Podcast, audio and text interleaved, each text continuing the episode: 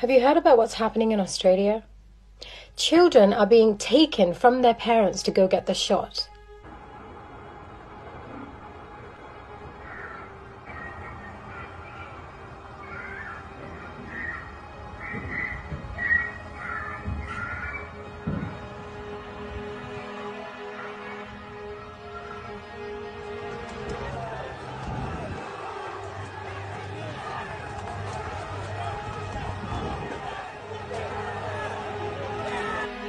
So, for everyone who called us exaggerators for comparing our current reality to 1930s Germany, are our concerns starting to make sense now?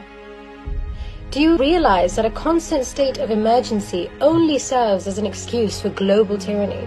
How did you think the Holocaust began? Did you think mass genocide starts with public hangings? Or does it start with the systematic disarming and segregation of public citizens? So, to those people, I ask, are you going to hide your children like they hid the Jews? Australia is now the test model for this martial law to be rolled out globally.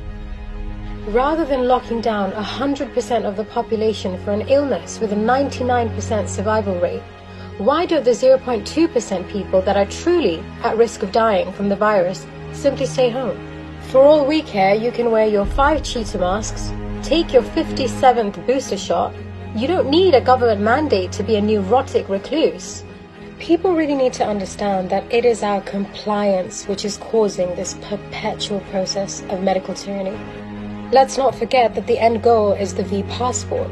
Without the V passport, absolute medical fascism cannot be established. Without the passport, they have no leverage over the people. Without the passport, they have no advantage and authority to dictate the basic aspects of our lives. So it's imperative that we understand that it is the passports that are most crucial to initiate the Great Reset. Without a papers, please social credit system in check, their New World Order just falls apart. And if that seems like too much of a conspiracy theory to you, Please explain to me why globalist institutions like the World Economic Forum are so excited calling the pandemic an opportunity. An opportunity for what? This whole psychological operation was strategically created to make you exhausted. Exhausted to the point where you give in and take a shot. And it was James Madison who once said that if tyranny and oppression ever come to this land, it will come in the guise of fighting a foreign enemy. And that foreign enemy in the 21st century just happens to come in the form of a foreign pathogen with a 99% survival rate. There is honestly no crueler tyranny than that which is perpetuated under the shield of the greater good for the greater number.